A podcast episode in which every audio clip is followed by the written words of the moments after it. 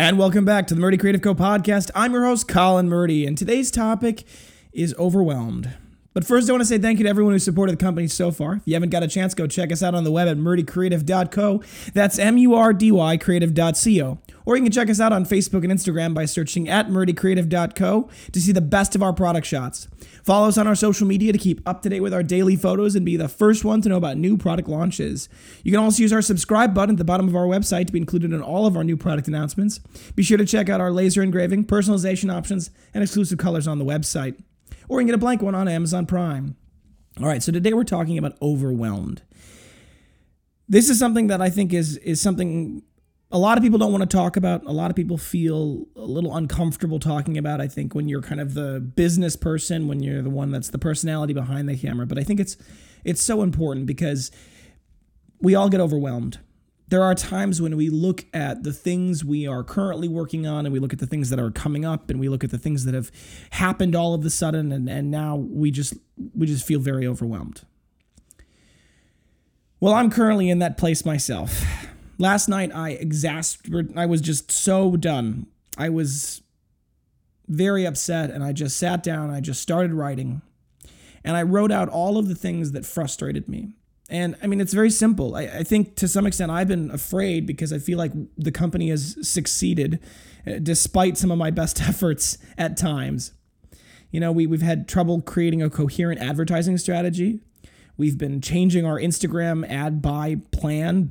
I mean, as the days go by, things have changed. And, you know, while at the beginning I kind of thought it was just being flexible and I kind of used that as my my defense, I think in more uh, serious terms, it was more of a an unwillingness to to sit down and create a real strategy, to create a real tactical plan, and then to execute that plan and stick with that plan. I think there's always a little bit of a fear for me developing any sort of plan when I don't want the plan to get in the way because I've seen a lot of really good businesses struggle because they develop a plan and they're not willing to deviate from that. But I think I've swung in the opposite direction so far that I've actually created a problem for myself because the strategy that we've been kind of going with has changed so rapidly.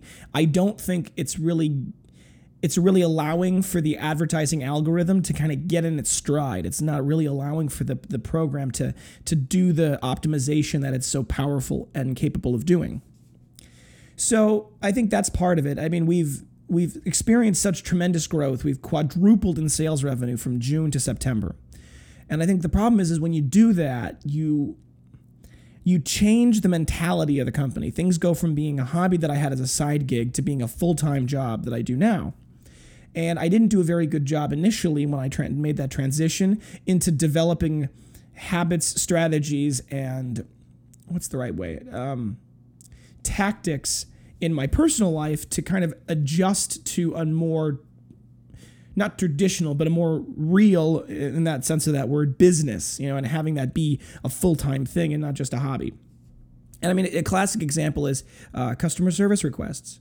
I, I, I think that's been our strongest power, and I think I'm, I pride ourselves on uh, having good customer service and taking good care of our, our community and our, you know the Murdy Nation. But I think at the same time there is um, at this point so much coming in from custom order requests to you know just nice things people say. We get wonderful notes from you guys, and I appreciate every one of those. They mean the world to me. They help me keep going. But um, I think that kind of those kinds of requests come in so often and i haven't developed a good system in my email to organize that. And now we get we have such a multi-channel presence with our instagram we've got the cell phone messaging we've got all of those. They, they've all kind of we, we have customer service requests that come in in so many different ways on, on so many different platforms that keeping track of which ones have been answered, which ones need to be answered right away, which ones are ones that are simple questions that we can answer all at once, or what are the, you know, things like that. So keeping that organized has been a challenge. There hasn't been a cohesive strategy behind that up until now. And I think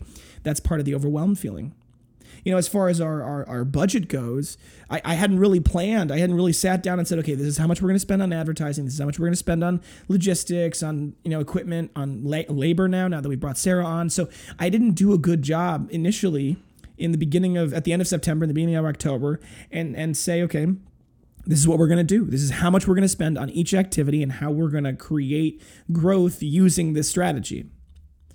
And so now, at, coming towards the end of October, I'm looking at our Instagram ad buy and I'm looking at some of our other places that we've spent money, and I'm realizing that we over leveraged ourselves heavily. We, we overspent on advertising. And I, I know that I've said you can't overspend on advertising, it's the thing you need to spend money on. But what I mean when I say that is we didn't do a good job organizing our advertisements in a strategic way so that we best used our dollars. And so we essentially wasted a good portion of our marketing by not creating an, an order and creating a unique um, a unique offering, but at the same time creating a nice cohesive brand uh, brand strategy so people can understand what we're doing here.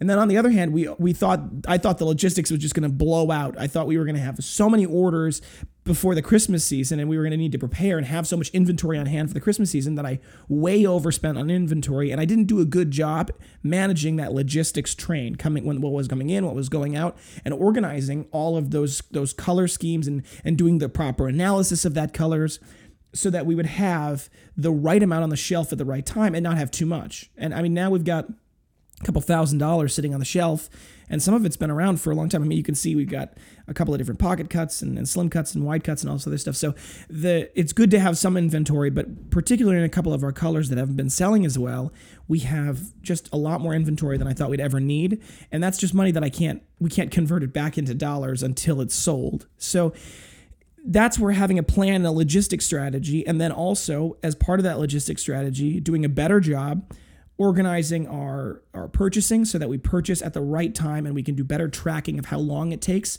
from when we purchase it to when it arrives and kind of keeping track of our vendor and kind of keeping them on the ball.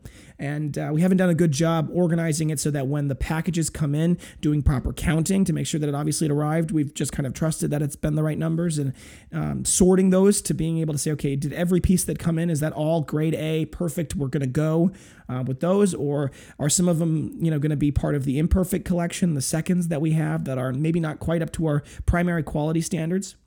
So I think that's been part of it in developing um, cohesive logistics operations parts that I think are, we just haven't done a good job. And we haven't done a good job tracking our waste either. You know, we've got an engraving system that is good, but the engraver will sometimes maybe there's something that goes wrong with the machine and it fails, or we have a, a, an engraving that because of carelessness or operator error, we, we mess up the engraving, we have to re engrave it. So we haven't done a good job organizing that waste. And because we haven't done a good job organizing that waste, it's hard to know how much our true cost of goods sold is. And that's something i need to i need to do. This is this is a failure on my part to organize and lead the resources.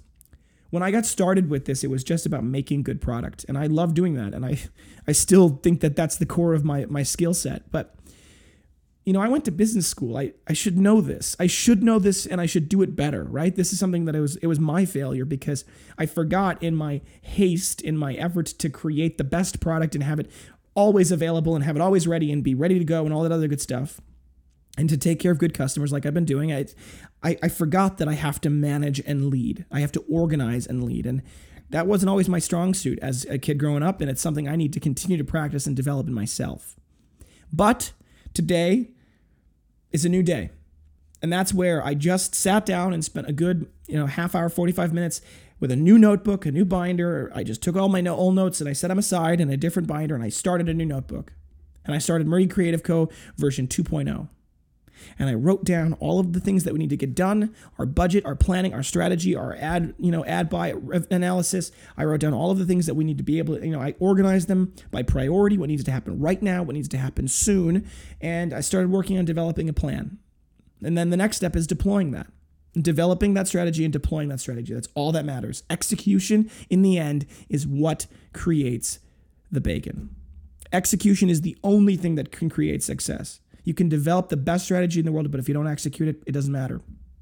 So that's where I would say if you're feeling overwhelmed, if you feel like you have no control over the situation, if you feel like things have gotten out of control, if you are looking at the money going, I, I don't know what happened Take a breath, sit down with a piece of paper, preferably in one of our leather binders, and organize your thoughts.